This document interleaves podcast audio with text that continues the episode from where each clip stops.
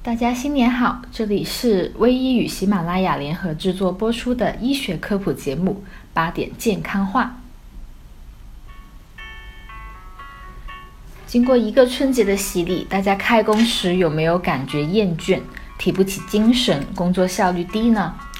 上班几天了还没胃口，我看到网上甚至有人说感觉恶心、眩晕、神经性厌食、焦虑，吓死宝宝了。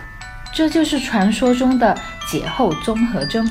来对号入座，看看你是不是有以下这些症状吧。第一条是上班恐惧症，感觉头昏脑胀、有心无力，这是节后综合征最明显的一点。人一旦放飞自我，内心会本能地抗拒回到快节奏的工作中，能躺着就不坐着，能坐着就不站着，懒懒散散没精神。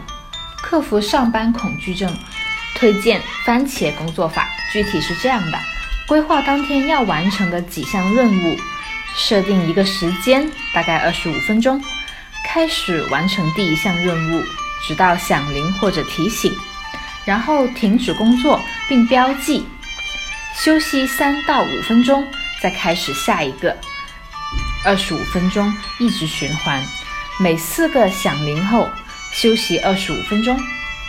注意了，这个二十五分钟必须全神贯注，没有其他任务，没有邮件，没有电话，没有微信，杜绝一切的干扰。第二条，睡眠综合症，晚上不睡，白天不起，不熬个夜，都不好意思说自己在放假。人体正常的生物钟被打乱，植物神经系统紊乱，白天晕头转向，夜里精神抖擞，易失眠头晕。一夜好眠能缓解疲劳，中午最好午休二十分钟，晚上十一点前必须入睡。睡前一小时不玩电脑、手机，睡前不要让大脑高度兴奋，听听音乐静心。热水泡脚五到十分钟，还可以喝牛奶助眠。计划好明天要做的事情，准备好第二天要穿的衣服。而第三条是网络沉迷症，除了睡觉就是上网，有 WiFi 的地方可以一整天都不说话。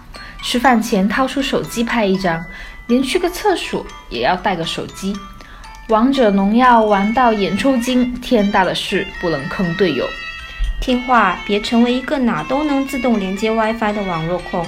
睡觉前关掉提醒功能，将手机放在不易拿到的地方。外出时别带充电器，手机上瘾导致耗电量增加。若没有充电器，就会主动减少使用时间。以上三个症状都没中，是不是就相安无事了呢？